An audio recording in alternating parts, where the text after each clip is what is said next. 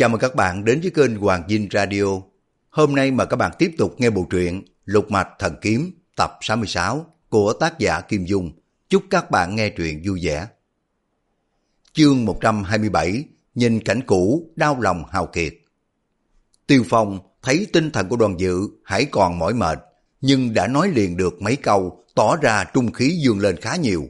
Ông biết rằng cửu chuyển hùng sa hoàng của cung linh thú thiệt là thánh dược, tính mạng của chàng không có gì đáng lo ngại nữa.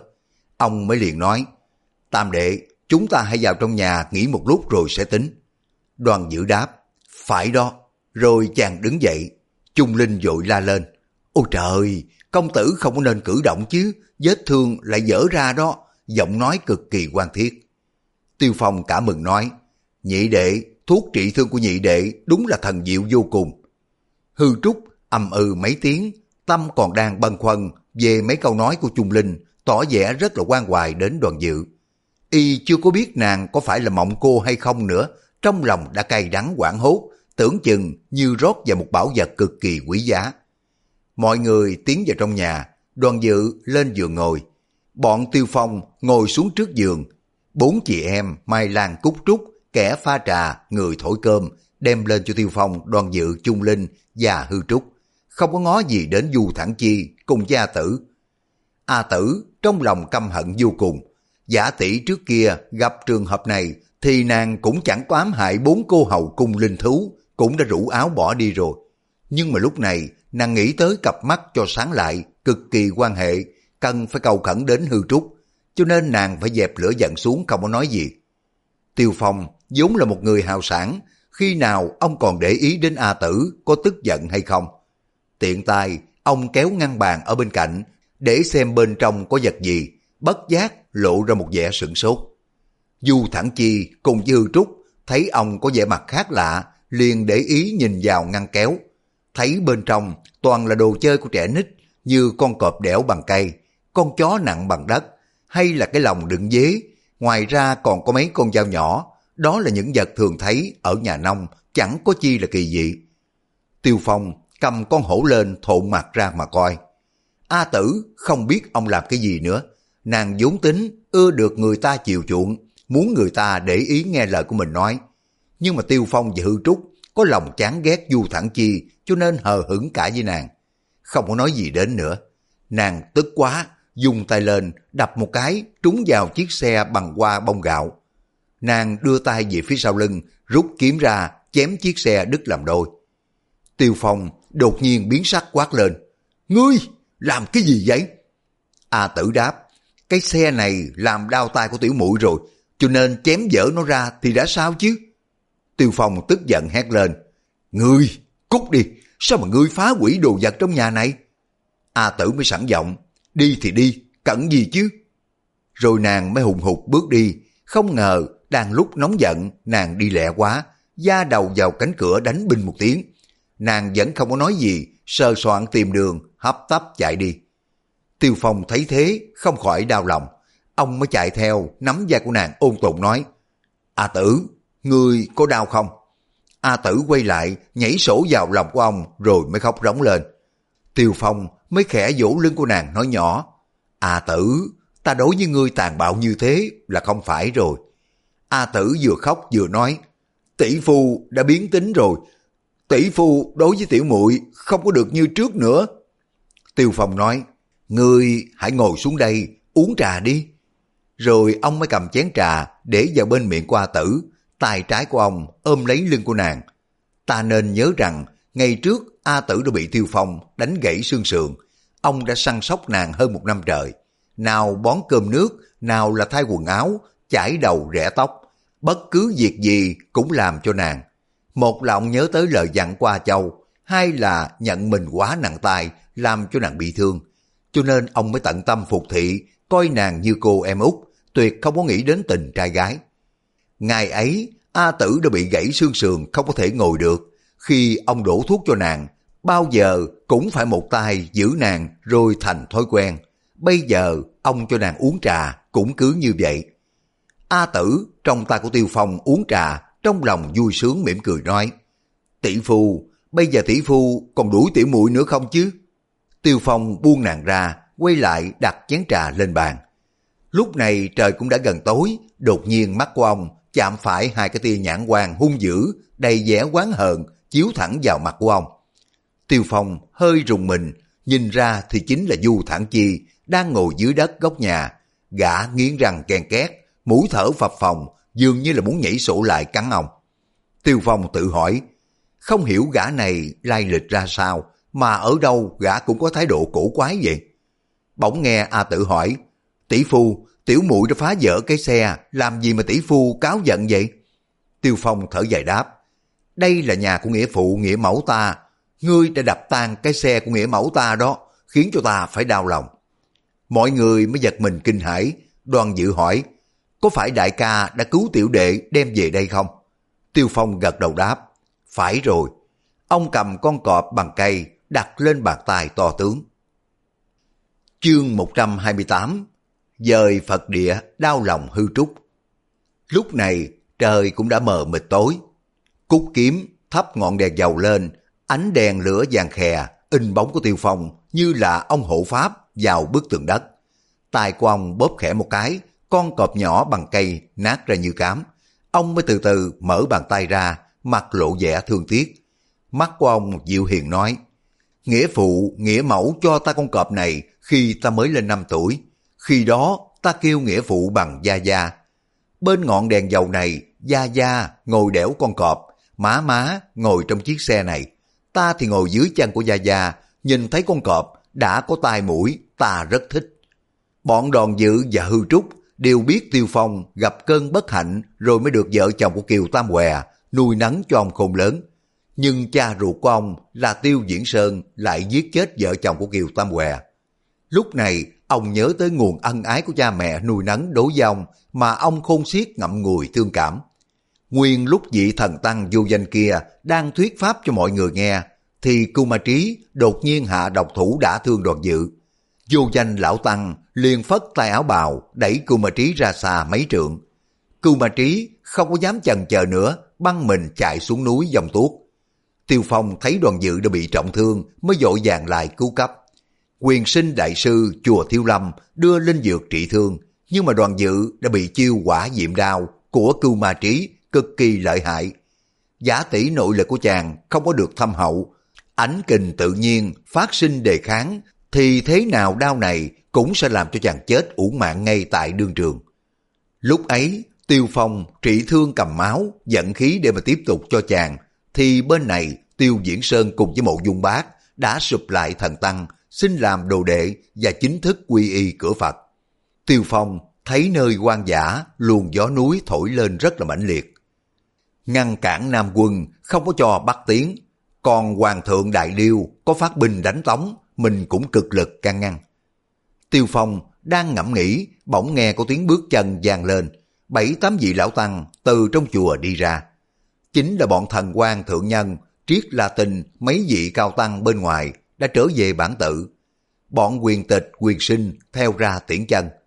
Ba La Tinh đứng ở phía sau Quyền Tịch, ai nấy đều chắp tay tiễn khách. Triết La Tinh nói, sư đệ, bữa nay từ biệt trở về Thiên Trúc, từ đây quan sang muôn dặm, biết ngày nào cho được trùng phùng chứ. Sư đệ quyết ý không có trở về cố hương nữa, định bỏ mình ở Trung Nguyên hay sao? Ba La Tinh cười đáp, sao mà sư huynh còn chưa có giác ngộ, Thiên Trúc cũng là Trung Thổ, mà Trung Thổ cũng là Thiên Trúc. Trước kia Đạt Ma Tổ Sư cũng đã đông lai đấy thôi. Triết La Tinh trong lòng rung động nói, mỗi lời của sư đệ chỉ điểm làm cho ta tỉnh ngộ, ngươi không phải là sư đệ của ta nữa mà là sư phụ của ta rồi. Ba La Tinh cười cười nói, vào cửa thiền chẳng có phân biệt kẻ trước người sau, cùng là giác ngộ sớm hay là muộn, sớm cũng hay mà muộn cũng hay, hễ giác ngộ là được. Hai người trong nhau tươi cười, mấy chục năm trời là sư huynh sư đệ, đến bây giờ mới chân chính không có trái tâm tư của mình. Tiêu Phong ẩn mình một bên chờ cho bọn thần quan đạo thành, Triết La Tinh xuống núi, ông mới từ từ theo sau. Ông vừa đi được mấy bước thì trong chùa lại có người đi ra, chính là Hư Trúc. Hư Trúc thấy Tiêu Phong cả mừng, bước đến gần hỏi, đại ca, tiểu đệ đang tìm đại ca đây. Tiểu đệ nghe nói tam đệ đã bị trọng thương mà không hiểu thương thế ra sao rồi. Tiêu Phong đáp, hay lắm, không sao rồi. Hai người sống dài đi chừng được hơn 10 trượng thì bốn cô Mai Lan Trúc Cúc cũng trong rừng chạy ra đi theo Hư Trúc. Hư Trúc hỏi đến quần nữ của cung linh thú và quần hào 36 động 72 đảo thì đều đã xuống núi đi cả rồi. Bọn võ sĩ khất đan 18 tên cũng đi với mọi người, chắc là quần hào Trung Nguyên không có dám động đến. Tiêu Phong ngỏ lời cảm tạ nghĩ bụng, vị nghĩa đệ này nhờ tam đệ thay mình kết nghĩa Kim Lan, không ngờ rất được việc cho mình trong cơn hoạn nạn. Hư Trúc còn nói đã đem Đinh Xuân Thu giao cho Viện Giới Luật Chùa Thiếu Lâm quản cố, cứ mỗi năm nhằm vào 2 ngày Tiết Đoan Ngọ và Tuyết Trùng Dương thì nhà sư Chùa Thiếu Lâm sẽ cho hắn uống thuốc của cùng linh thú để cho hắn khỏi khổ sở vì sinh tử phù. Sinh mạng của hắn bây giờ ở trong tay của người khác rồi, chắc chắn không có dám làm điều càng rỡ nữa. Tiêu Phong vỗ tay cười nói, nhị đệ đã trừ cho võ lâm được một mối hại lớn. Đinh Xuân Thu dưới sự rèn luyện của Phật Pháp có lẽ rồi đây sẽ trừ khử được tệ khí cũng chưa có biết chừng. Hư Trúc rầu rầu nét mặt, tiểu đệ xuất gia tại chùa Thiếu Lâm đã bị sư tổ sư phụ đuổi ra khỏi sơn môn, còn lão Đinh Xuân Thu kia làm bao việc bạo thiên ngược địa, tội ác ngập đầu, lại được chùa Thiếu Lâm thanh tu, như vậy thật là bất công chứ.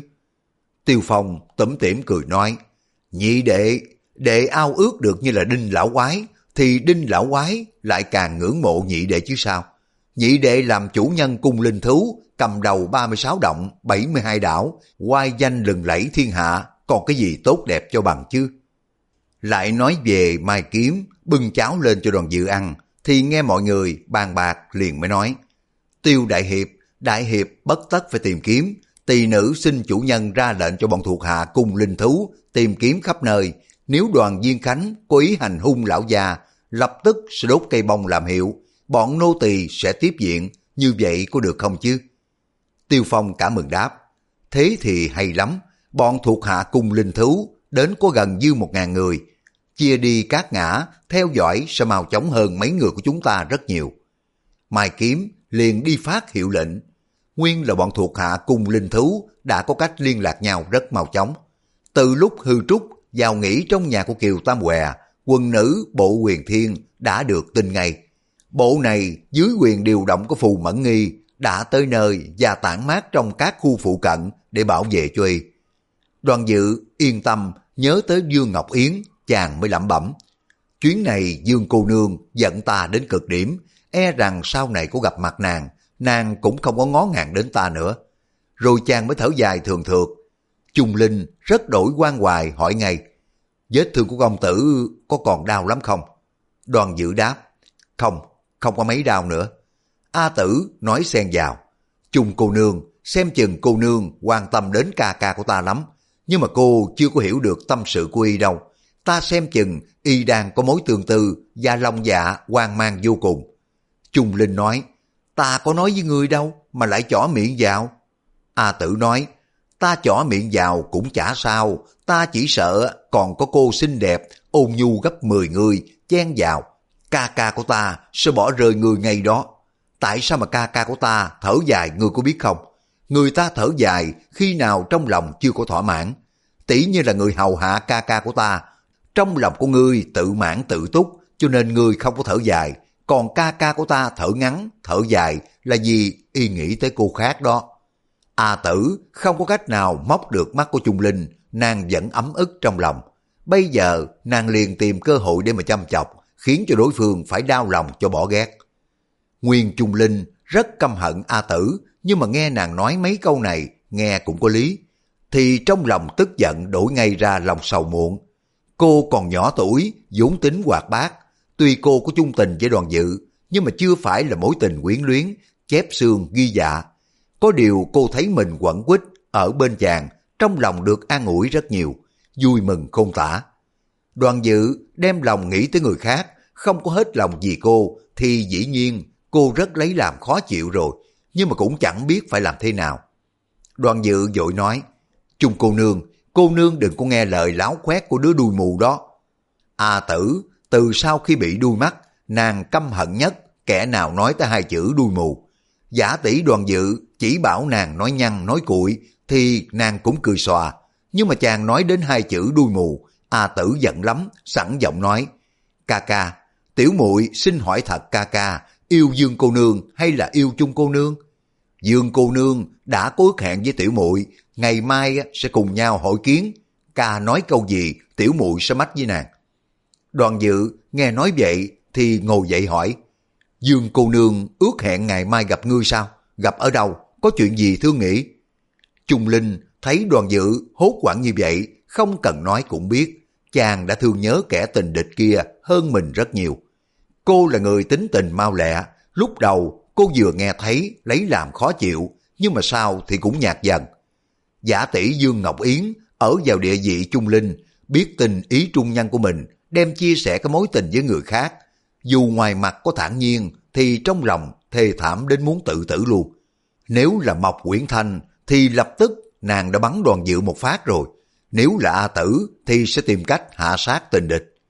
Chỉ có Chung Linh thản nhiên bảo chàng: "Công tử, đừng có ngồi dậy, phải cẩn thận, kẻo vết thương dở ra chảy máu đó." Hư Trúc ngồi bên để ý quan sát tình trạng của mấy người, y mới nghĩ thầm: Chung cô nương đối với tam đệ đã có một mối tình sâu xa như vậy, chắc nàng không phải là mộng cô của ta rồi. Nếu nàng đúng là mộng cô, nghe tiếng ta nói thì không có lý nào lại thản nhiên được. Nhưng mà chàng lại lẩm bẩm: Không phải, đồng mổ cùng với Lý Thu Thủy sư thúc cho đến Dư bà, Thạch tẩu, Phù cô nương, bao nhiêu người đàn bà, họ đều có con mắt khác bọn đàn ông của mình. Biết đâu Chung cô nương chẳng phải là mộng cô, nàng nhận ra ta rồi mà tuyệt không có lộ vẻ gì mới che mắt được ta. Đoàn Dự vẫn hỏi dồn A Tử ngày mai nàng ước định gặp Dương Ngọc Yến ở đâu. A Tử thấy chàng nóng nảy thì trong lòng tính trêu chàng một phen chơi, biết đâu chẳng có thu lượm được kết quả gì. Nghĩ vậy nàng mới kéo dài câu chuyện. Giữa lúc ấy, Lãng Kiếm tiến vào bảo nói với bộ Quyền Thiên đã truyền hiệu lệnh đi rồi, xin Đoàn Dự yên lòng. Đoàn Dự mới nói: "Đa tạ tỷ tỷ để nhọc lòng, tại hạ rất cảm ơn." Lãng Kiếm thấy chàng là một bậc dương tử nước Đại Lý, địa vị cao sang, ăn nói tuyệt không có bậc kiêu kỳ, đối với chàng có mối hảo cảm. Nghe Đoàn Dự gặn hỏi A Tử về cuộc ước hẹn ngày mai, không nhịn được nữa, nàng mới nói xen vào: "Đoàn công tử, lệnh muội nói đùa, công tử cho là thật sao?" Đoàn Dự hỏi lại: "Sao mà tỷ tỷ lại biết tử muội nói đùa?" Lãng Kiếm mới cười đáp: "Nô tỳ nói ra sợ Đoàn cô nương trách mình lắm miệng, không có hiểu chủ nhân cho phép chăng?" Đoàn Dự vội hỏi Hư Trúc: Nhị ca có bằng lòng cho vị tỷ tỷ này nói thật chứ?"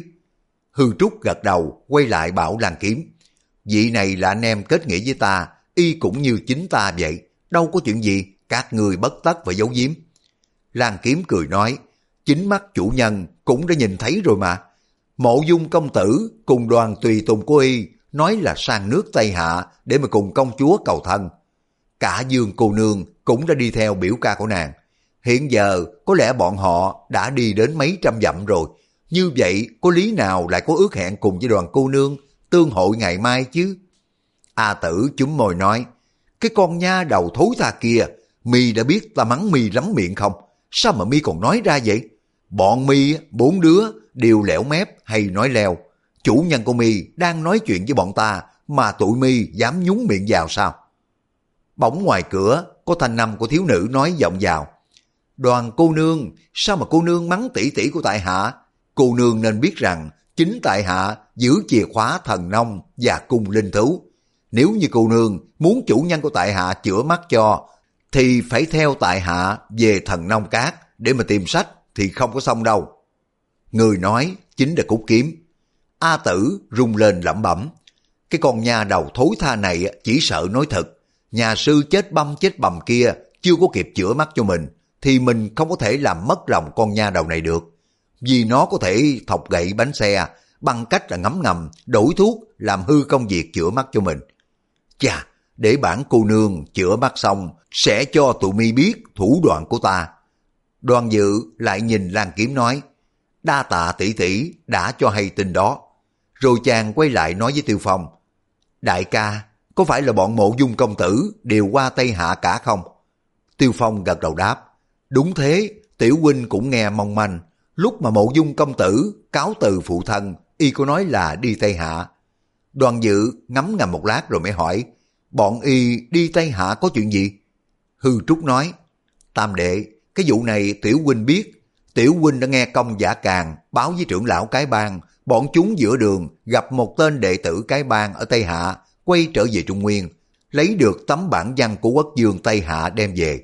Trong bản văn nói là công chúa tới tuần cập kê, định kén rễ vào ngày trung thu tháng 8, có mời anh hùng hào kiệt khắp thiên hạ thi văn, diễn võ để mà kén kẻ sĩ tài mạo song toàn vào làm phò mã. Trúc Kiếm đứng ngoài cửa cũng nói chỏ vào, sao mà chủ nhân không qua Tây Hạ thử coi, nếu như Tiêu đại hiệp cùng với Đoàn công tử không tranh đoạt thì chủ nhân có thể trúng tuyển làm phò mã Tây Hạ như trở bàn tay thôi. Bốn ả, Mai Lan, Cúc Trúc tính tình vui vẻ, Đồng Mổ coi bốn cô như là con cháu. Tuy tiếng là chủ bọc mà thực ra như tình bà cháu. Trước kia Đồng Mổ nghiêm khắc, bốn chị em vô cùng sợ hãi, không có dám phóng túng. Nhưng mà Hư Trúc rất ôn hòa, lại có vẻ kính cẩn họ, cho nên mấy cô không có quý kỵ nữa. Hư Trúc nghe Trúc Kiếm nói vậy, xua tay gạt đi. Không được, không được, ta là người xuất... Y muốn nói mình là người xuất gia, nhưng chưa có dứt lời thì trong phòng Lãng Kiếm, Trúc Kiếm, ngoài phòng thì Mai Kiếm, Cúc Kiếm cũng đã đồng thời cười ồ lên. Hư Trúc thẹn quá đỏ mặt, ngoảnh lại nhìn trộm Chung Linh thì thấy nàng ngay người ngó Đoàn Dự, dường như không có để ý đến câu nói của mình. Đột nhiên y động tâm tự nghĩ, mình đã cùng với mộng cô chạm mặt nhau tại hầm nước đá trong dương cung nước Tây Hạ, không chừng lúc này mộng cô còn ở Linh Châu Cung. Tam đệ đã không chịu nói cho mình biết nàng ở đâu, chi bằng mình qua Tây Hạ để mà dò la tin tức. Hư Trúc đang ngẫm nghĩ, Đoàn Dự hỏi, nhị ca, cung linh thú của nhị ca ở gần nước Tây Hạ, nay nhị ca có trở về thì cũng nên qua nước Tây Hạ một chuyến xem sao đi. Trúc Kiếm tỷ tỷ muốn nhị ca đi làm phò mã, tuy đó là câu nói đùa, nhưng mà tiểu đệ tưởng ngày trung thu tháng 8, hào kiệt bốn phương đều sẽ tới tụ hội ở Linh Châu. Thiệt là một cảnh náo nhiệt nha. Cả đại ca nữa, đại ca bất tất phải trở về Nam Kinh làm chi. Chúng ta cùng nhau đến chơi Tây Hạ một chuyến đi, đồng thời trở về cùng linh thú, thăm phong cảnh Thiên Sơn và thưởng thức thứ rượu của Đồng Mổ đã cất trăm năm rồi, đúng là một phen khoái lạc. Chương 129, Đoàn Dự qua Tây Hạ cầu hôn. Khi mà Tiêu Phong từ Nam Kinh lên đường muốn sang Nam để mà đến núi Thiếu Thất, thì 18 tên võ sĩ khất đan đã chứa rượu vào cát bì để mà đem theo. Nhưng mà lúc này bọn võ sĩ không có ở bên mình, thành ra gần 2 bữa nay không có được uống rượu. Để uống thứ rượu ngon đã trăm năm của Thiên Sơn Đồng Mổ để lại, bất giác ông thèm nhỏ dãi, trên môi lộ ra một nụ cười. A Tử đứng lên dục, tỷ phu, chúng ta đi thôi chứ. Nàng biết rằng muốn chữa cặp mắt đuôi mù cần phải theo Hư Trúc đến linh thú. Nhưng mà dù Tiêu Phong đang ngăn trở để Hư Trúc chịu chữa, thì thủ hạ của y có 4 tên nha đầu lẻo mép, chuyên làm khó làm dễ đây. Lâu ngày tất không khỏi phát sinh lắm chuyện chứ, làm sớm ngày nào hay ngày đó. Tiêu Phong trầm ngâm không có trả lời, thì nàng nghĩ bụng. Tỷ phu của mình tuy ngoài mặt thô hào, trong lòng cực kỳ tinh tế. Lúc này chắc biết được chỗ dụng tâm của mình đây, chi bằng mình nói quịch tẹt ra, có thể y cũng ưng thuận. Nghĩ vậy, nàng mới liền đứng lên, nắm tay áo của Tiêu Phong, khẽ giật mấy cái năn nỉ ông. Tỷ phu, nếu tỷ phu không có đưa tiểu muội lên cung linh thú, e rằng cặp mắt của tiểu muội không còn hy vọng gì phục hồi được nữa rồi, suốt đời không có được thấy ánh mặt trời sao? Tiêu Phong nghĩ bụng, chữa mắt cho cô bé này được sáng tỏ, quả nhiên là việc cần. Ông lẩm bẩm, mình ở nước Đại Liêu tuy là địa vị cao quý, không có lấy một người bạn thân nào để hàn huyên tâm sự. Ở Trung Nguyên, các bậc hào kiệt đều là thù nghịch với mình. May mà kết giao với 2 người anh em hào kiệt, khẳng khái nữa, mình ở với họ vài ngày cho thỏa chí bình sinh đi. Ông mới liền nói, phải đó, nhị đệ cùng với tam đệ, chúng ta cùng đi Tây Hạ một chuyến, rồi lên cung linh thú, cùng nhị đệ uống rượu mấy ngày cho phỉ giả. Hôm sau, mọi người chuẩn bị lên đường. Hư Trúc đến trước mộ của phụ thân Quyền Từ và mẫu thân Diệp Nhị Nương khấu đầu cáo biệt. Vừa xuống chân núi thì quần nữ cùng linh thú thuê xe lừa để mà đưa Đoàn Dự và Du Thẳng Chi nằm dưỡng bệnh được. Du Thẳng Chi trong lòng rất đổi buồn phiền, nhưng mà dù sao gã cũng nhẫn nhục chịu đựng, còn hơn là phải chia lìa A Tử. Mỗi ngày gã chỉ mong A Tử ngẫu nhiên mở rèm xe, nói với gã một vài câu, gã đã thỏa lòng khoan khoái rồi. Nhưng A Tử cưỡi ngựa lúc nào cũng đi bên cạnh Tiêu Phong thì trong lòng của gã khó chịu vô cùng. Dù sao gã cũng không có dám hé răng tỏ ý bất bình. Đoàn Dự đi 2 ngày, các bộ cung linh thú đều hội họp dần dần. Thủ lĩnh bộ Loan Thiên báo cho Hư Trúc cùng với Đoàn Dự hay rằng họ đã gặp Trấn Nam Dương và thương thế của ông đã gần lành hẳn, không có gì đáng ngại. Trấn Nam Dương rất yên lòng, nhờ bộ Loan Thiên chuyển lời cho Đoàn Dự là sớm trở về đại lý để cho ông khỏi mong chờ. Quân nữ của bộ Loan Thiên còn nói thêm, bọn Trấn Nam Dương đã đi về phía đông bắc, Đoàn Diên Khánh cùng với Nam Hải Ngạc Thần lại dông rủi rất mau trở về phương Nam. Thế thì hai phe không có tài nào đụng đầu nhau được. Đoàn Dự cảm mừng, ngỏ lời cảm tạ quần nữ của bộ Loan Thiên. Chung Linh hỏi, Đoàn công tử, lệnh tôn bảo là công tử mau trở về đại lý, mà sao ông ấy lại đi về ngã đông bắc? Đoàn Dự tủm tỉm cười, chưa kịp trả lời, A Tử đã cười nói, gia ta nhất định đã bị má lôi đi, không có cho về nước đại lý. Chung cô nương, nếu như cô nương muốn nắm trái tim của ca của ta thì phải học lấy nghề của má ta đó. Chung Linh cũng biết rõ Đoàn Dự sở dĩ muốn qua Tây Hạ cốt là để hội kiến với Dương cô nương, nhưng mà mấy bữa nay nàng đã được quanh quẩn bên mình của Đoàn Dự, tâm nguyện lấy làm mãn túc. Nàng không có cần biết sau này khi mà Dương cô nương cùng Đoàn Dự hội kiến sẽ ra sao, nên dù A Tử cố ý nói móc nàng cũng không có để ý. Tiết trời mùa hạ cực kỳ diêm nhiệt, giữa giờ ngọ mặt trời càng nóng như lửa. Vì tiết trung thu hãy còn xa, cho nên mọi người chỉ đi ra vào lúc sáng sớm hay là xế chiều. Mỗi ngày đi chừng 60-70 dặm lại nghỉ ngơi. Dọc đường, thương thế của Đoàn Dự lành lặn rất mau. Hư Trúc tiếp chỗ chân gãi cho Du Thẳng Chi và xem chừng có nhiều hy vọng bình phục như cũ. Du Thẳng Chi chẳng nói dài nửa lời. Hư Trúc chữa chân cho y mà trong lòng của y vẫn có ý hằn học căm giận. Một hôm, mọi người đi tới Hàm Dương. Đoàn Dự kể cho bọn Tiêu Phong nghe sự tích Lưu Bang cùng với hạng võ tranh bá Đồ Dương ở khu vực này. Tiêu Phong cùng với Hư Trúc đều ít đọc sách, nghe Đoàn Dự kể chuyện anh hùng ngày trước đều lấy làm hứng thú. Thốt nhiên có tiếng gió ngựa dồn dập, từ phía sau có 2 người cưỡi ngựa chạy nhanh đến. Bọn Tiêu Phong lái ngựa ra bên đường để nhường lối cho khách đi trước. A Tử đột nhiên đứng ra giữa đường cản lối. 2 người cưỡi ngựa đến sau lưng của nàng liền giơ roi lên quất vào đầu ngựa đi sau. Người cưỡi ngựa đằng sau cũng dùng roi lên đón lấy ngọn roi của A Tử đánh tới, y cất tiếng gọi, Đoàn công tử, Tiêu đại hiệp dừng bước đã. Đoàn Dự quay đầu nhìn lại, té ra người đi trước là Ba Thiên Thạch và người đi sau là Chu Đăng Thần. Lúc này Ba Thiên Thạch cầm roi ngựa gạt ngọn roi của A Tử đánh Chu Đăng Thần ra. Đoạn y xuống ngựa đến trước Đoàn Dự phục lại. Đoàn Dự tuy đối với y là chủ bộc nhưng mà vẫn coi ba Chu 2 người giao hàng trưởng bối, cũng vội vàng xuống ngựa đáp lễ hỏi, gia của ta vẫn bình yên chứ? Bỗng nghe véo một tiếng vang lên, A Tử cầm roi ngựa quất xuống đầu của Ba Thiên Thạch. Ba Thiên Thạch chưa có đứng dậy, y né người đi một chút mà vẫn quỳ mọp. Ngọn roi của A Tử dục vào chỗ không. Ba Thiên Thạch liền cầm lấy đầu gối kê lên ngọn roi. A Tử hết sức giật lại mà ngọn roi không có nhúc nhích. Nàng biết rằng nếu dùng nội lực để mà tranh chấp, quyết nhiên mình không có kịp đối phương rồi. Nàng liền buông tay ra cho ngọn roi hất về phía Ba Thiên Thạch. Ba Thiên Thạch căm hận nàng đã khí tử lăng thiên lý, nhưng mà vẫn có ý dè chừng. Không ngờ A Tử đuôi mù mà hành động cực kỳ cơ biến. Đầu ngọn roi của nàng hất lại rất mau. Ba Thiên Thạch vừa nghe tiếng gió vội né cái đầu đi để tránh. Tuy y tránh được ngọn roi, không có dục vào đầu mà cũng dục trúng vai đánh chát một tiếng.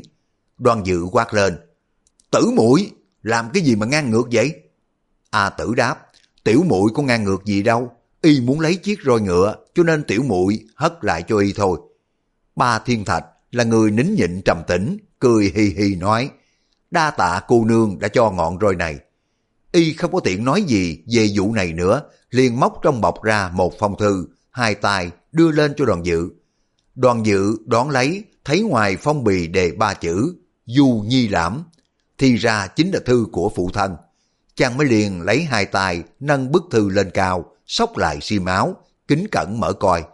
Té ra bức thư này Đoàn Chính Thuần bảo chàng đi Tây Hạ. Trong thư nói: "Nước đại lý của ta ở miền Nam Cương hẻo lánh, nước nhỏ thế yếu, khó chống ngoại xâm. Nếu được cùng với Tây Hạ kết nghĩa châu Trần, tức là thượng sách để mà giữ nước yên dân. Hài nhi phải lấy cơ nghiệp tổ tôn để mà làm trọng, lấy xã tắc dân con làm quý, mà đem hết tâm lực vào việc mưu đồ này. Cuộc hôn nhân giữa Hài nhi và Cao thị, phụ thân sẽ có cách đối xử." Đoàn Dự đọc thư xong, sắc mặt biến đổi, lúc ửng hồng, lúc trắng bệch. Chàng mới lẩm bẩm: Cái này thật là...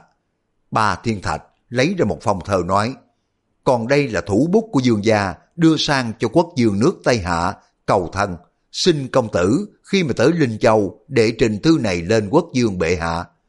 Chu Đăng Thần cười hì hì nói: "Công tử, tại hạ kính chúc công tử mã đáo thành công, lấy được nàng công chúa Nguyệt Thẹn qua nhường, đưa về đại lý, thì giang sơn nước nhà sẽ vững như bàn thạch." Đoàn Dự mặt bẽn lẽn hỏi: "Tại sao gia gia biết ta đi Tây Hạ chứ?" Ba Thiên Thạch đáp: "Dương gia đã biết Mộ Dung công tử đến Tây Hạ cầu thân, ngài chắc rằng công tử cũng sẽ đến đó tham dự cuộc náo nhiệt này. Dương gia còn dặn công tử nên lấy việc lớn quốc gia làm trọng, và nên coi thường chuyện nhi nữ tư tình." A Tử nói xen vào: "Không có trách người ta nói, biết lòng con chẳng có ai bằng cha mẹ. Gia gia mới nghe nói Mộ Dung Phục đi Tây Hạ, tất là có Dương cô nương đi theo rồi, cho nên ngài biết cậu quý tử cũng sẽ mò mẫm đi theo thôi. Hơ, cha nào con nấy, bảo lấy cái việc quốc gia làm trọng, coi rẻ tư tình nhi nữ sao? Thế sao gia gia bỏ nước ra đi bấy lâu vẫn không có trở về?" Ba Thiên Thạch, Chu Đăng Thần cùng với Đoàn Dự thấy A Tử thốt ra những cái lời bất kính đối với phụ thân thì đều kinh hãi thất sắc. Ta nên biết rằng A Tử nói vậy tuy là tình thực, nhưng mà đạo làm thần tử có lý đâu dám bài bác đấng quân vương. A Tử lại nói tiếp: "Ca ca, trong thơ gia gia nói vậy có nhắc gì đến tiểu muội không?" Đoàn Dự đáp: "Gia gia không có biết tử muội ở cùng với ta."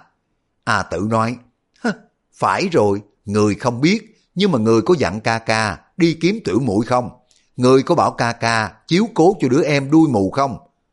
Trong thơ, Đoàn Chính Thuần không có đề cập đến chuyện này, nhưng mà Đoàn Dự nghĩ rằng nếu thật tình nói ra, cô em sẽ phải đau lòng. Chàng mới liền đưa mắt ra hiệu cho Ba Thiên Thạch và Chu Đăng Thần để cho bọn họ thừa nhận cái việc phụ thân có sai bảo họ đi tìm kiếm A Tử. Nào ngờ Chu Ba hai người giả vờ không hiểu. Chu Đăng Thần nói: "Trấn Nam Dương sai bọn thuộc hạ tùy tùng công tử trong công việc qua Tây Hạ để mà cầu thân sao cho có kết quả. Nếu không trở về đại lý, tuy chẳng có bị Dương gia hỏi tội, nhưng mà chúng ta phải một phen mất mặt, khó mà nhìn thấy ai rồi." Câu nói của Chu Đăng Thần tỏ ý dân lệnh của Đoàn Chính Thuần đi giám thị Đoàn Dự và phải cố gắng tranh thủ cho bằng được ngôi phò mã nước Tây Hạ. Đoàn Dự nhăn nhó cười đáp: "Ta vốn không có hiểu võ nghệ, huống chi bị thương chưa có khỏi, đề khí không được, làm sao mà so bì được với anh hùng hảo hán trong thiên hạ." Ba Thiên Thạch lại hỏi: "Trấn Nam Dương sai tiểu nhân đến bái kiến Tiêu đại hiệp cùng với Hư Trúc tiên sinh, xin hai vị vì nghĩa chi lan để mà giúp công tử một tay." Trấn Nam Dương còn nói: "Trong khoảng thời gian ngắn ngủi vừa qua ở trên núi Thiếu Thất, người chưa có được cùng hai vị chuyện trò, cho nên sai tiểu nhân kính dân bạc lễ." Ba Thiên Thạch nói xong, lấy ra một chiếc ngọc bích chạm sư tử, hai tay dâng lên cho Tiêu Phong. Còn Chu Đăng Thần lấy trong bọc ra một chiếc quạt ngà, trên quạt có bút tích của Đoàn Chính Thuần để tặng Hư Trúc. Hai người tạ ơn, nhận lễ rồi mới nói, công việc của tam đệ, dĩ nhiên bọn tại hạ phải hết sức giúp đỡ rồi, hà tất Đoàn Bá Dương còn phải căn dặn chứ. Bá Dương ban cho báu vật, bọn tại hạ đâu có dám lãnh thọ. A Tử nói, các vị tính gia gia có tốt bụng không? Người bảo thế để cho hai vị đừng có tranh ngôi phò mã của ca ca đó. Hai vị mà còn nhận lời, tức là mắc mưu của gia gia rồi. Tiêu Phong thở dài nói, tỷ tỷ cô nương chết rồi, khi nào ta còn có ý nghĩ lấy người khác sao? A Tử nói, tỷ phu ngoài miệng tuy nói vậy, nhưng mà ai biết được lòng dạ thế nào? Hư Trúc tiên sinh trung hậu thật thà, không có giống tiểu ca ca, quen nết phong lưu đàn điếm rồi. Ta vẫn để ý thấy tiên sinh không có dằn mắt tình duyên với một cô gái nào. Bây giờ qua Tây Hạ lấy công chúa có phải là tuyệt diệu không? Hư Trúc thẹn đỏ mặt lên, xua tay lia lịa nói, à không không, tại hạ quyết định không có làm thế. Tại hạ sẽ cùng với đại ca ráng giúp cho tam đệ trong cuộc cầu thân này.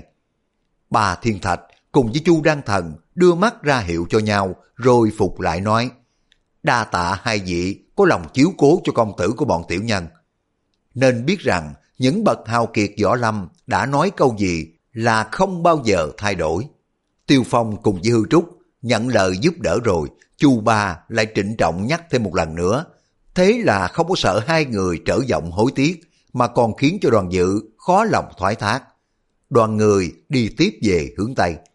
Khi mà đến gần Linh Châu, trên đường mỗi lúc gặp thêm nhiều khách võ lâm. Nên nhớ rằng nước Tây Hạ tuy nhỏ, không có bằng Đại Tống, Đại Liêu, nhưng mà cũng là một nước lớn miền Tây. Người võ lâm lấy được vị công chúa nước này thì thiệt là vinh hoa phú quý đến cùng cực. Trên đời còn có việc nào may hơn nữa. Có điều những nhân vật đã nổi tiếng trong võ lâm hầu hết đã có vợ con, còn hạng thiếu niên tân tiến thì võ công chẳng có mấy người rất mực cao thâm. Trong bọn hào kiệt có cả những tài đại đạo ngoài sông biển, số đông là hào khách các bang hội, còn những người cô thân thì cũng chẳng có mấy người. Những người đến Linh Châu lại có cả những bậc anh hùng tuổi già dẫn con em cùng với đồ đệ đi theo để cầu may. Số đông nghĩ rằng cuộc nhân duyên ở ngoài ngàn năm đều là do số phận tiên định, chưa chắc võ công giỏi hơn người khác mà được sánh duyên cùng với công chúa. Hễ công chúa ưng ý ai là người đó được làm phò mã. Dọc đường gặp không biết bao nhiêu là thiếu niên anh hùng, áo xiêm rực rỡ, cả binh khí cũng rất là tề chỉnh. Một hôm, bọn Tiêu Phong đang buông tay khấu cho ngựa đi từ từ, bỗng nghe có tiếng gió ngựa dồn dập. Một người cưỡi ngựa từ phía trước đi tới. Người kỵ mã mặc quần áo rách tươm, trên cổ đeo một miếng vải trắng, ra vẻ cực kỳ hoảng hốt. Bọn Tiêu Phong không có để ý, chỉ là cho người này nếu không có bị ngã thì bị đả thương rồi, chẳng có chi là lạ. Ngờ đâu lát sau lại có ba người cưỡi ngựa đi qua. Những người này đều đã bị trọng thương, sắc mặt xám ngắt, ra vẻ bẽ bàng, cúi đầu xuống cho ngựa đi mau, không có dám ngẩng đầu nhìn bọn Tiêu Phong. Mai Kiếm lẹ miệng lên tiếng, phải chăng phía trước có cuộc ấu đả, không thì sao lại lắm người bị thương như thế chứ? Thị chưa có dứt lời, có hai người đi tới, hai người này đi chân chứ không có cưỡi ngựa, mặt đầm đìa những máu, một người đầu trùm vải xanh, máu không có ngớt thấm ra ngoài. Trúc Kiếm la lên hỏi, nè, ngươi có cần thuốc chữa thương không? Làm sao mà bị thương vậy? Người này mặt mũi hung dữ, trợn mắt nhìn nàng rồi nhổ nước miếng đánh toẹt một cái, cắm đầu bỏ đi. Cút Kiếm cả giận, rút thành trường kiếm đánh soạt một cái, muốn chém theo người kia. Hư Trúc lắc đầu nói, mặc kệ người ta đi, y bị thương nặng, chẳng có nên giận họ làm gì. Mai Kiếm nói, Trúc muội vì lòng tốt hỏi y có cần thuốc trị thương không, mà y lại tỏ vẻ vô cùng vô lễ, để cho hắn đào chết đi là phải rồi. Giữa lúc ấy, bốn con ngựa chạy như bay tới nơi, bên tả có hai người, bên hữu hai người. Bỗng nghe bọn họ chỉ tay vào mặt mà mắng chửi nhau. Một người nói, tại ngươi là con cóc, chê thịt thỏ muốn ăn thịt ngỗng trời sao? Sao mà không biết tự lượng bản lĩnh được bao nhiêu mà đòi đến cung Linh Châu để mà làm phò mã chứ? Người kia mắng lại, ngươi thì có bản lĩnh gì, sao mà không qua được cửa quan? Bây giờ thua rồi lại sừng sộ với ta. Người đối diện lại mắng, Giả tỷ không có kẻ phóng ám tiễn hại người á, thì làm gì ta đến nỗi bị thua đâu. Bốn người này vừa phóng ngựa thật nhanh, vừa nói cho nên không có thể nghe rõ hết đầu đuôi câu chuyện. Lát sau, bọn người đi đến trước mặt, nhưng mà bọn của Tiêu Phong, nhiều người không có dám tranh đường, liền kéo ngựa sang hai bên. Nhưng mà họ vẫn giơ tay chỉ trỏ, mắng nhiếc nhau, còn nghe họ nói giọng lại. Thì ra, bốn người này đều đến Linh Châu nhằm ngôi phò mã nước Tây Hạ, nhưng mà dường như có một cửa quan nào phải đi qua, bốn người này không có qua được, lại bị trọng thương ở chân cho nên phải cụp đuôi chạy về. Đoàn Dự nói, đại ca, tiểu đệ xem ra... Chàng chưa có dứt lời, trước mặt lại có một người chạy bộ đến nơi. Mấy người này đều mặc đồ tơ lụa, có người bị sứt đầu, có người bị thương ở tay chân. Chung Linh không sao dằn được tính hiếu kỳ, tung ngựa ra hỏi, ôi trời, người giữ cửa quan ở phía trước ghê gớm lắm có phải không? Một đại hán trung niên hắn giọng rồi mới đáp, cô là một thiếu nữ, đi qua không có bị bọn họ ngăn trở, nếu là trai thì quay về đi là hơn. Y nói câu này khiến cho bọn Tiêu Phong Hư Trúc đều lấy làm kỳ, đồng thanh nói, chúng ta thử đi xem. Rồi mọi người giục ngựa chạy thật nhanh. Đoàn người đi được chừng 7-8 dặm thì thấy đường núi gập ghềnh mà chỉ lọt có một người một ngựa dòng dèo đi lên. Bọn người đi qua khúc quanh thì thấy có một đám đầu người đen sì. Bọn Tiêu Phong rủi ngựa lại gần, thấy cái chỗ trên cao, con đường này có hai đại hán sống dài nhau mà đứng. Cả hai người đều cao đến hơn 6 thước, to lớn dị thường. Một đại hán tay cầm cây thiết chữ, một gã tay cầm cặp đồng chùy. Hai cái gã nét mặt hầm hầm nhìn mọi người đứng phía trước. Bọn người tụ tập ở đây ít ra có đến 7-8 chục, họ bàn tán nhốn nháo, mỗi người nói một câu. Có người nói, chúng tôi lên Linh Châu xin hai vị mở đường cho. Có người hỏi, hai vị ở đây đòi tiền mãi lộ sao? Không hiểu hai lạng một người hay là một lạng một người, xin hai vị nói đi, chúng ta sẽ thương lượng. Có người nói, nếu mà hai người không mở đường thì sẽ bị đại họa đó. Lại có người nói, coi hai vị tướng mạo đường đường, oai phong lẫm liệt, sao mà không đến Linh Châu xin ứng tuyển làm phò mã, để cho nàng công chúa Nguyệt Thẹn qua nhường, lọt vào tay của người khác há chẳng phải tiếc sao? Tha hồ cho bọn người đứng ngoài muốn nói cái gì thì nói, hai đại hán thủy chung vẫn không có nói gì. Đột nhiên trong đám đông có tiếng quát, các ngươi nói nhẹ không ưa lại ưa nặng sao? Nào có mở đường chăng? Hào quang lấp loáng, một người dung kiếm lên đâm xẻo tới, nhằm vào gã đại hán bên tả. Đại hán bên này thân hình to lớn, lại mang khí giới cực kỳ trầm trọng. Ngờ đâu gã hành động mau lẹ vô cùng. Gã múa tích cặp chùy đánh lại, ép hai quả chùy giữ chặt lấy thanh trường kiếm. Mỗi quả chùy nặng cho tới 40 cân, đập mạnh một cái, khiến cho thanh kiếm đứt làm 2 đoạn. Đại hán phi cước đá ra đúng vào bụng của đối phương.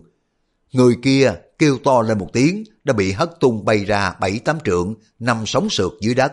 Người này cố lởm ngởm bò dậy mà không có dậy được. Chương 130, Mộc Quyển Thành xuất hiện.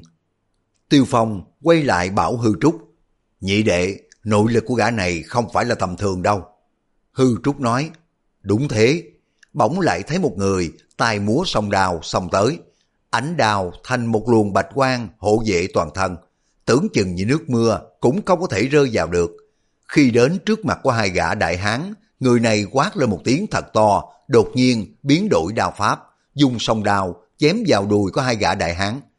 Đại hán cầm thiết chữ, không có nhìn đến đường đao chém tới ra sao, hắn dùng thiết chữ lên đập vào giữa làn bạch quang. Bỗng nghe một tiếng rú lên, ôi trời! Cặp đao của người kia đã bị thiết chữ đánh gãy, mũi đao đâm vào trước ngực của y, máu chảy đầm đìa khắp người, y lăn lóc lăn xuống chân núi.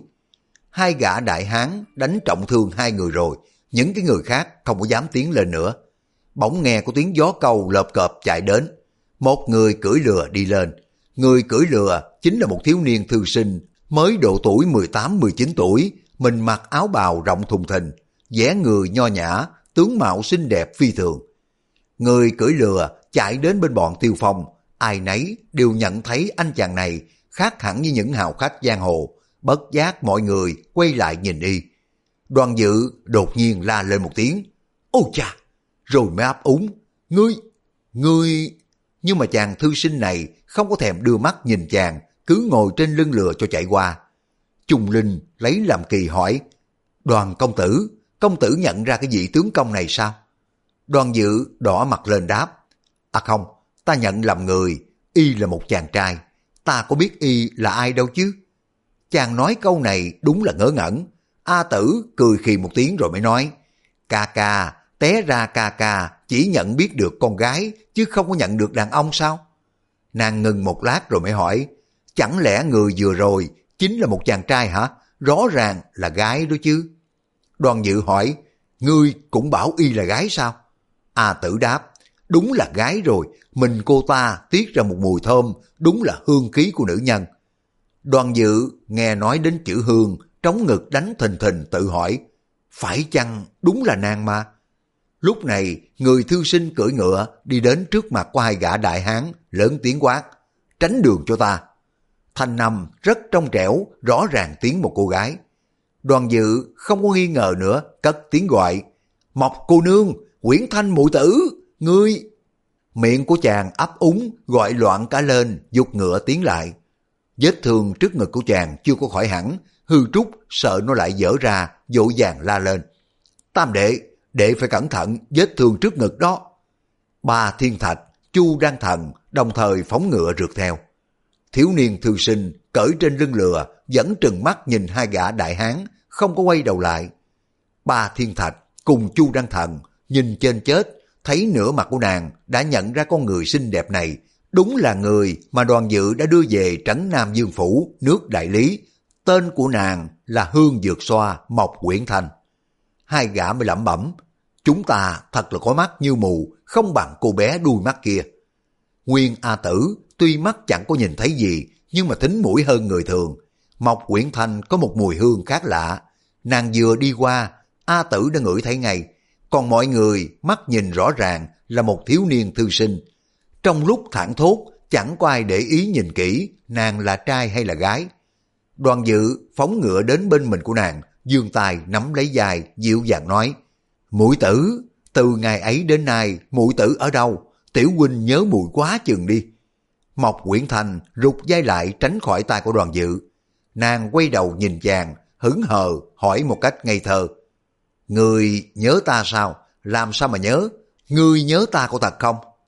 Đoàn Dự ngẩn người ra, trong ba câu hỏi đó, chàng khó lòng trả lời được một câu. Đại hán đứng đối diện, bật lên tràng cười ha hả nói, "Ồ, té ra là một cô chiêu, ta cho cô đi đấy." Gã đại hán kia cũng nói, "Đàn bà con gái chúng ta cho đi, còn bọn đàn ông thối tha thì không có đi được đâu, cái thằng lõi kia cút đi." Hắn lại trỏ vào mặt của Đoàn Dự nói tiếp, "Cái loại mặt trắng bóng kia, lão già vừa nhìn thấy, đã thấy ghét cay ghét đắng rồi. Nếu mi còn tiến thêm một bước nữa, lão già bầm nát ra để làm mắm, đừng có trách nghe."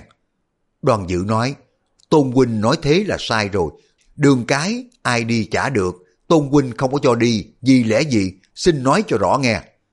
Đại hán đáp, "Tôn tán dương tử, nước thổ phồn có lệnh, ải này đóng trong 10 ngày, chờ qua ngày trung thu sẽ mở trở lại, còn trước ngày trung thu chỉ có đàn bà con gái là qua được, còn đàn ông thì phải quay về.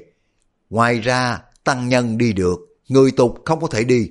Già đi được, trẻ không có đi được. Người chết rồi đi được, kẻ sống không có đi được. Vì thế mà kêu, tứ quá, tứ bất quá." Đoàn Dự hỏi, "Như vậy nghĩa là sao?" Đại hán lớn tiếng nói, "Ngươi hỏi nghĩa lý sao? Chẳng có nghĩa lý gì hết. Cặp đồng chùy của lão già và cây thiết chữ của lão nhị là nghĩa lý đó. Tôn tán dương tử đã nói ra, tức là nghĩa lý rồi. Mi là một chàng trai, đã không phải là sư, cũng không phải là lão già. Trừ phi, ngươi là một xác chết, thì qua cửa quan này được." Mộc Quyển Thành nói, "Chà, sao mà lại có hạng người nói nhăn nói càng vậy?" Nàng mới dùng tay phải lên một cái. Hai mũi tên đã nhắm bắn vào hai gã đại hán, nghe bành bạch như là bắn vào da thuộc. Rõ ràng hai cái mũi ám tiễn bắn trúng trước ngực, mà hai gã chẳng có tổn thương chi hết. Gã sử dụng cây thiết chữ, tức giận quát to, Cái cù bé kia đúng là không biết điều, sao lại phóng ám khí vào bọn ta? Mộc Quyển Thành giật mình kinh hãi nghĩ bụng, có lẽ hai cái tên này mặc một thứ áo giáp mềm nhũng, tên độc của ta không có bắn chết chúng được rồi. Đại hán cầm thiết chữ, dương bàn tay to bằng cái quạt lá, bổ vào nắm lấy Mộc Thanh. Người của gã cao lớn, Mộc Thanh đã cưỡi lừa mà lão giương tay ra đã tới trước ngực của nàng. Đoàn Dự vội la lên, Tôn huynh không có được vô lễ. Chàng mới vội vàng đưa tay trái lên chắn lại. Đại hán xoay tay nắm chặt lấy cổ tay của Đoàn Dự. Gã đại hán sử dụng cặp chùy reo lên, hay lắm, chúng ta xé cái thằng lõi mặt trắng này ra làm hai mảnh đi.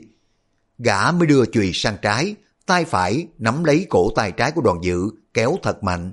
Mộc Quyển Thành vội la lên, không được hại ca ca của ta. Mấy mũi ám tiễn được phóng ra như là những viên đá chìm xuống biển cả. Mộc Quyển Thành thấy phóng ám tiễn vào mình của đại hán không quan thua gì, nàng muốn bắn vào mắt mũi của chúng, nhưng mà ở giữa còn có Đoàn Dự, cho nên ngại sợ bắn trúng chàng. Hai bên lối đi này là hai cái dãy núi bích lập, Hư Trúc, Ba Thiên Thạch, Chu Đăng Thần đã bị Mộc Quyển Thành và Đoàn Dự cưỡi ngựa ngăn mất lối đi, không còn cách nào nhảy lên ứng cứu được.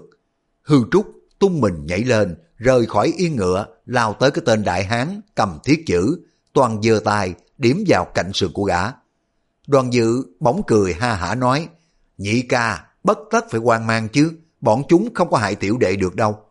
Bỗng thấy hai gã đại hán thân hình to lớn dần dần lún thấp xuống, hai cái đầu to tướng lắc lư không có đứng yên lại được. Lát sau hai gã ngã phịch xuống đất.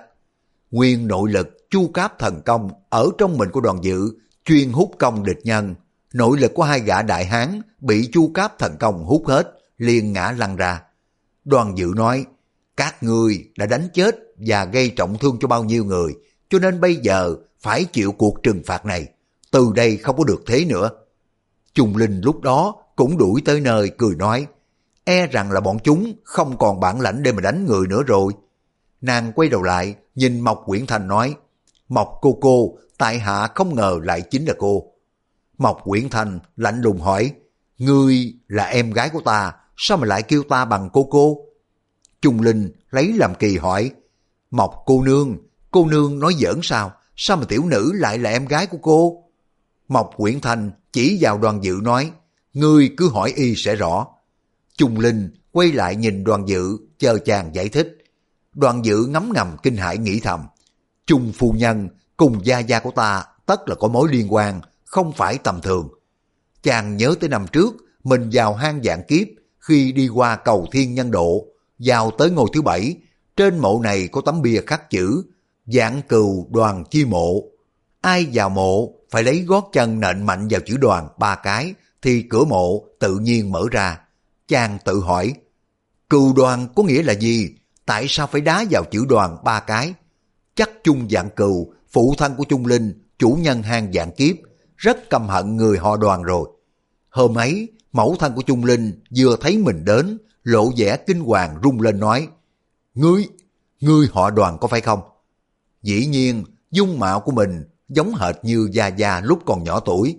Chung Vạn Cừu vừa thấy mình tức như điên lên nói, cái quần chó má này dù có đốt thành than, ta cũng nhận ra mi. Những tình trạng đó khiến cho nhiều chỗ khả nghi. Chàng lại lẩm bẩm, nếu Chung cô nương là con gia gia của mình, sao người lại bảo với Chung cốc chủ cho Chung cô nương làm tiểu thiếp của mình? Dù người có ý trêu chọc Chung cốc chủ đến đâu cũng không có nên nói câu này. Hay là chính gia gia cũng không biết?